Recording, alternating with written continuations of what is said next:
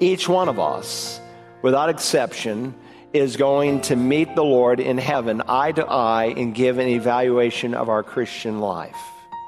Now, some people think, well, I'm saved, I'm born again, I am promised a space in heaven. It really doesn't matter how I lived.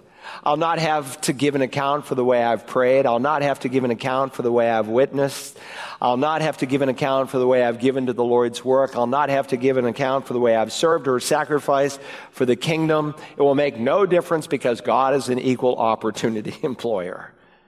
Oh, it will make a difference. Welcome to Search the Scriptures, the Bible teaching ministry of Dr. Carl Broggi, Senior Pastor of Community Bible Church in Beaufort, South Carolina. Today is part three in the conclusion of Pastor Carl's sermon entitled The Judgment of the Just. Today, we will see that the judgment seat of Christ will also be a place of regret for some Christians. 2 John 8 says, Watch yourselves, that you do not lose what we have accomplished, but that you may receive a full reward. Some believers, because they do not guard their hearts, lose the progress that they have, and they will not receive the full reward that God wants them to have. Let's join Pastor Carl now as he continues. Paul is telling us that the unwilling servant does not get a reward. Those of you who sang in the choir this morning, those of you ushering, those of you teaching children, teaching adults, serving in the nursery, why are you doing it? Well, I, I tithe because the Bible commands me, say, to tithe. God neither needs nor wants your tithe like he is bankrupt. The earth is the Lord's and all it contains, the world and all who dwell in it. God loves a cheerful giver. He looks at attitude. We're not to be like those Pharisees, those religious men who literally had someone sound a little trumpet to introduce their giving to those large containers outside of the temple. Jesus said they did it to be noticed by men, and then he said, Truly I say to you, they have their reward in full. When you do things for the praise of men, that's the reward you'll get the praise of men. So God looks at what we do, God looks at what we attempted to do, and God looks at why we did it. Listen to these words in Matthew chapter 10. Jesus said, He who receives a prophet in the name of a prophet shall receive a prophet's reward. And he who receives a righteous man in the name of a righteous man shall receive a righteous man's reward. Those of you who will help keep missionaries at the coming mission conference this fall, those of you who help pastors who serve men of God who are called in the ministry, God looks at that you will receive a prophet's reward. It's a magnificent promise. Now listen to verse 42. And whoever in the name of a disciple gives to one of these little ones even a cup of cold water to drink, truly I say to you, he shall not lose his reward. Now he's not talking about the preacher. Now he's not talking about the missionary. Here we are this morning in this beautifully climate controlled building or it's a cooker outside. We're in a house of worship. It's peaceful. It's quiet. You don't hear any of the kids screaming, do you? Why? Because next door in the nursery, some of those people are tirelessly not just teaching some children, but entertaining others to keep them happy so your number won't have to come up here. Anthony Vaughn, some years ago, gave me a sign to put in the nursery. It said it all. It was from 1 Corinthians 15 51. We shall not all sleep, but we shall all be changed. Listen, even a cup of cold water, God sees it. When you walk down these hallways today and you greet someone you've never met, when you give a hug to a believer who needs it or a handshake, God sees it all. Whether you're a Billy Graham or a nursery worker, God will evaluate all that we've done and He will reward us for it. But God is looking at motivation. God is looking at what we've done and what we've attempted to do. Now, the judgment seat of Christ is a place of revelation. That's the first point. Are you tracking with me? Say amen. All right. Secondly, the judgment seat of Christ is a place of reward. Not only is it a place of revelation, it is a place of reward. Let's continue further here in 1 Corinthians 3 in verse 13. He says, Each man's work will become evident for the day, the, the evaluation day. The day will show it because it is to be revealed with fire, and the fire itself will test the quality of each man's work. But then God promises in verse 14 if any man's work which he has built on it, that is the foundation, remains, he will receive a reward. Now, some Christian people in their ignorance do not believe in heavenly rewards. They are under the impression that heaven is the same for everyone. But clearly, the Bible teaches there are degrees of reward in heaven. Paul has already said in chapter 3 here and in verse 8 that each one will receive his own reward according to his labor. You cannot receive my reward. I cannot receive your reward. Each of us will receive our own reward. At the end of the Bible, Jesus said in Revelation 22 12, Behold, I am coming quickly, and my reward is with me to render to every man according to what he has done. And so he says then in the final recorded words spoken of Jesus, Yes, I am coming quickly. He is speaking to the elder this morning. He is speaking to the deacon. He is speaking to the staff member. He is speaking to all of us as brothers and sisters in Christ. Behold, he's trying to get our attention. I'm coming quickly, meaning suddenly, in a moment's time, and I'm going to render to every man according to what he has done. We'll see this before we're done at the judgment of the lost, and it is also true at the judgment of the saved. You're saved by grace, but you are rewarded, the Bible teaches, according to what you have done. Listen to the words in Matthew 16 27. Jesus said, Therefore, the Son of Man is going to come in the glory of his Father with his angels, and will then recompense every man according to his deeds. So I'm sharing with some of you who have the false impression that heaven will be the same for all, that it's not. Do you remember what Jesus said in the Sermon on the Mount? If heaven is the same for everyone, then this command that he gives makes zero sense. He said to his people, Lay up for yourselves treasures in heaven, where neither moth nor rust destroys, and where thieves do not break in and steal. May I tell you that this verse makes zero sense if we all receive the same reward. He is exhorting us to lay up treasure in heaven. And at the judgment of seat of Christ, what we've laid up, if it's done for His glory, for His honor, and the power of the Holy Spirit, it will indeed be rewarded. Now, God doesn't see the way man sees. Remember the prophet Samuel? He was called to go and anoint one of Jesse's sons, and he saw Eliab, and he said, Surely the Lord's anointed. And God said, No, he, he's not my man. He's a good man, but he's not the man I want as king. Because you see, I don't see the way a man sees. And God will not see the way we see. Do you remember Mark chapter 12 when the crowds were so impressed with the religious leaders as they blew their trumpet and poured large sums of money into the treasury horns? Jesus said, Truly, I say to you, this poor widow, this poor widow who comes up with two mites, don't speak of the widow's mite, there's no such thing. She had two mites, which was an equivalent to about a penny. She came, and he said, Truly, I say to you, this poor widow put in more than all the contributors to the treasury. Now, he did not say she gave more than any of them. He said she gave more than all of them put together. And no doubt, down through the centuries, this woman has motivated more people to give millions of dollars to the cause of Christ. We look at a gift and say, oh, a $100,000 gift, that's fantastic. Many times it is, and it is fantastic because it was given with the right motivation. But this poor widow, where there her two mites, gave everything she had, and the Lord was so impressed. It will become clear in the future. Remember Mary of Bethany They're just six days before Jesus is crucified, one of the many anointings in Scripture. Don't blend them together. There's four. And she broke that expensive alabaster vial and poured it at his feet. And she was criticized. Oh, this could have been used to maybe help some poor people. And Jesus blessed her for what she did. And he said, What she did will be remembered as long as the gospel is preached. And I'm remembering her this morning.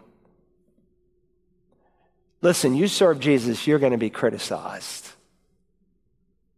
You serve him out of a right heart, faithful to the word of God, which is becoming less and less popular. You're going to be criticized. You know, and some days when Christians are criticized or they're overlooked or no one expresses appreciation for the slaving labor they give, they just, they just melt.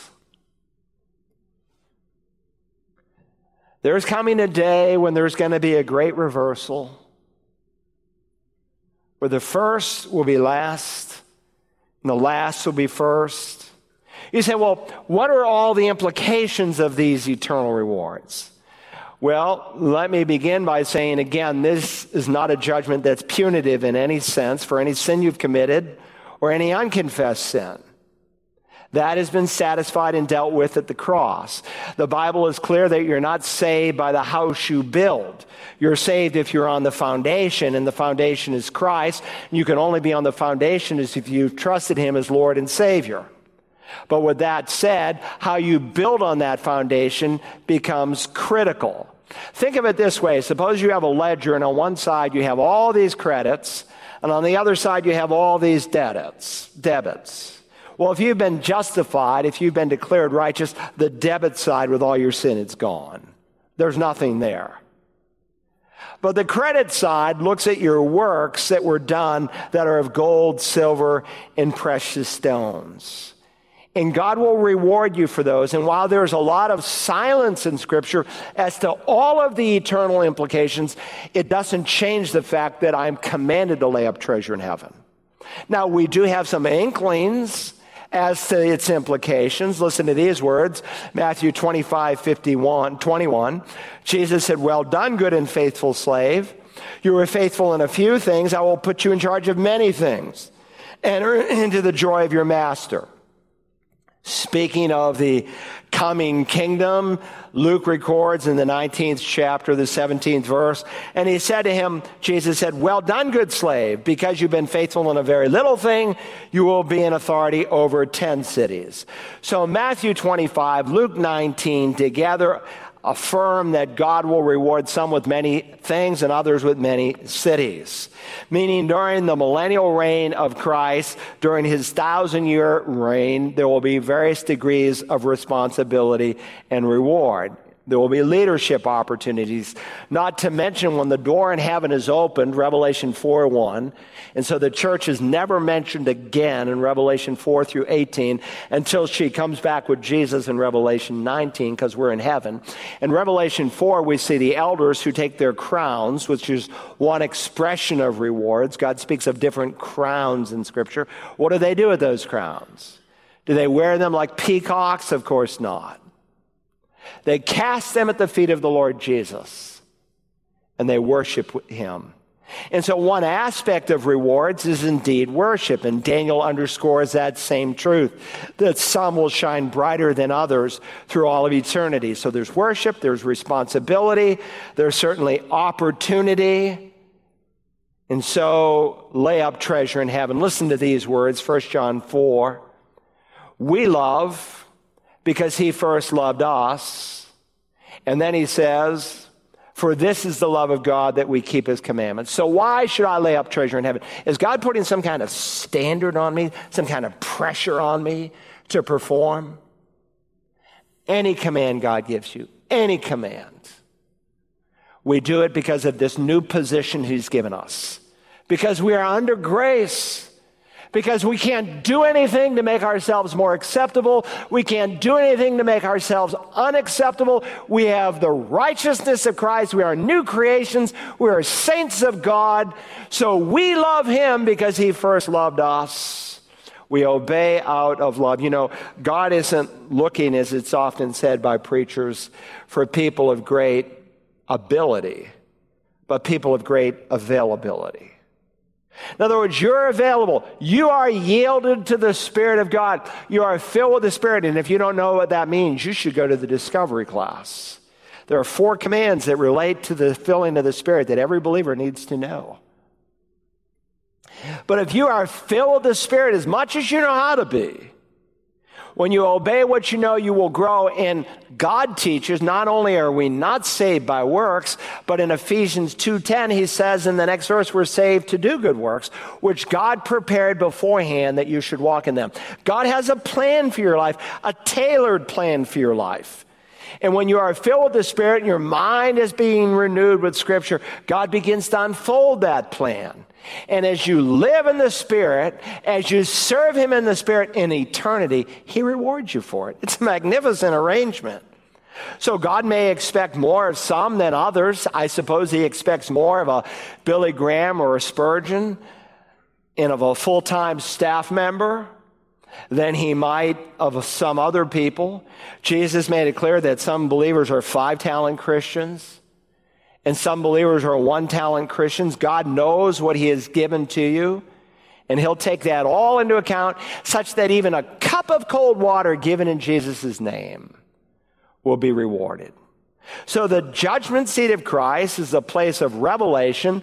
The judgment seat of Christ is a place of reward. Third, and finally, very quickly, the judgment seat of Christ will be a place of regret. Look now, if you will, at verse 15 of this chapter. It's one of the most challenging verses in the whole chapter, I suppose. Let me back it up to verse 13 so we get the flow. Each man's work will become evident, for the day will show it, because it is to be revealed with fire, and the fire itself will test the quality of each man's work. If any man's work which he has built on it remains, he will receive a reward. Now, verse 15. If any man's work is burned up, he will suffer loss, but he himself will be saved, yet so is through fire. And so the judgment seat of Christ will be a place of regret. Have you ever thought about the fact that you can lose the reward that God has for you? Listen to these words in Matthew 10 42. Again, I just read it. Whoever in the name of a disciple gives to one of these little ones even a cup of cold water, truly I say to you, he shall not lose his reward. Implication it's possible to lose your reward. It's possible for your service to go up in smoke. Some people are building what others think are, is a magnificent house. And while it may be made out of mahogany, it's made out of wood and it's combustible. Did you know that God has a reward that He wants you to achieve? Again, you walk in the Spirit, you will live that life that God has prepared beforehand for you to walk in it. Listen to 1 John 2 28. And now, little children, Abide in him. That is, keep on serving him. Don't quit. Don't backslide. Abide in him so that when he appears, we may have confidence and not shrink away from him in shame at his coming. Now, this is different from the Gospels where Jesus speaks of unbelievers of whom Jesus is ashamed of. They're unwilling to openly confess him before men. You're not saved by walking an aisle like this or some Billy Graham crusade, but I want to tell you the scripture is clear that if you are saved on the inside, you won't be ashamed on the outside. And Jesus will be ashamed of the unbelievers who are willing to identify with him, and so he will not be able to identify them before his Father as his own. But that's not what this verse is speaking of. John is dealing with Christians who are ashamed of themselves, who shrink in shame when they see Jesus and they say, Oh, I wasted so much of my life. And so listen to these words in 2 John, verse 8 Watch yourselves that you may not lose what we have accomplished, but that you may receive a full reward. Some believers, because they do not guard their hearts, they lose the progress that they have and they do not receive the full reward that God wants. So Jesus said it in Revelation 3 and verse 11 I am coming quickly. Hold fast what you have in order that no one take your crown. That's what he's talking about, losing the reward where your works are burned up. And so, if any man's work is burned up, he will suffer loss, but he himself will be saved, yet so is through fire. Saved, yet so is through fire. What does that mean? Now remember, the foundation is Christ. And if you have Christ as your foundation, the foundation remains. You are eternally secure. But if you have a life of service, of wood, hay, and stubble, it will be burned up. Saved, we used to say, but singed. You'll be in heaven, but your coattails will be smoking. Now, I know the average carnally minded Christian, I know the way he thinks, well, I'm saved, I'm going to heaven. I'm just happy I'm going, and God, you can just give me a little old log cabin in the corner of heaven, and I'll be satisfied. No, you won't. You will suffer loss. And if you reason consistently that way, it may mean that you've never even been born again. You will suffer loss.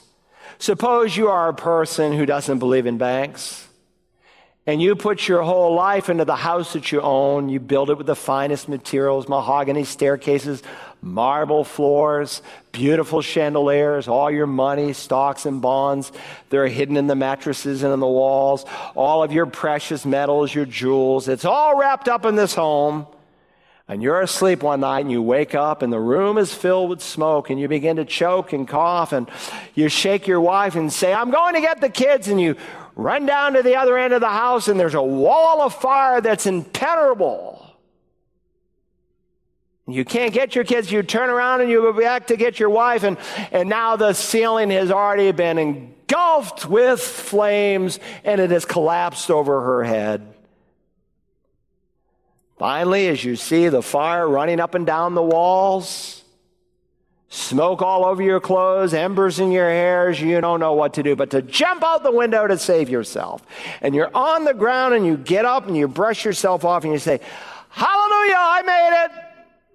I'm saved. No, you wouldn't say that. Knowing your wife died, having, having heard the shrieks of your own children, and all that you invested in up in smoke, you wouldn't say that. Do you know that there are Christians who will have deep regret at the judgment seat of Christ? And some of you, when you get to heaven, you're going to find out that some of your loved ones and friends are in hell because you didn't care enough to even share the gospel with them. If any man's work is burned up, he will suffer loss. The judgment seat of Christ is indeed a time of reward, but it's also a time of regret. I suppose it might be like a graduation a commencement exercise, thousands of graduates. There's a sense in which all are grateful that they've finished the course, they've got the diploma in hand. But some have a little disappointment in their hearts. I thought I should have worked harder. I could have had a higher GPA and maybe gotten into graduate school with a scholarship, or I could have done this, or I could have done that. But overall, there's just a sense of satisfaction that the course has been finished. And I suppose in some respects, heaven will be like that. Remember, you won't have a sin nature, so you won't be envious of anyone. And there will be a sense of satisfaction that you're there, but remember, it's in heaven that God wipes away every tear from our eye. But there may be some inner disappointment. Why didn't I serve the Lord more faithfully? We, we, we don't want to overemphasize the judgment where we make heaven like hell, but neither do we want to minimize it where we think there's no real accountability because there is. If you're here this morning and you've never received Jesus as Lord, I hope you are clear that we're not talking this morning at the judgments of the just about how to get to heaven. God either saves you through the finished work of Christ, through his blood sacrifice, where you put your faith where he put his sin, or he doesn't save you at all. And if you're not 100% sure, typically it means you're not saved and you've got doubt in the back of your mind because you're not sure you're good enough, and God's word would announce to you, you're not good enough and you never can be. You need a righteousness you cannot achieve or earn, but a righteousness that is imputed and gifted to you when you call upon Jesus in faith. But to those of us who have met the Lord Jesus and who are saved, the eyes of the Lord still move throughout the earth looking that he might fully support the heart that is completely his. We need to hear Paul's words to work out our salvation with fear and trembling. For it is God who is at work in us, both to will and to work for his good pleasure. Some of you know this passage so well you can teach it. But as I poured through this portion of Scripture, I said, Lord, search my heart. I don't want regrets at the judgment of the just. I want to receive the full reward that you have ordained for me, that I might lay it at the feet of Christ and worship him.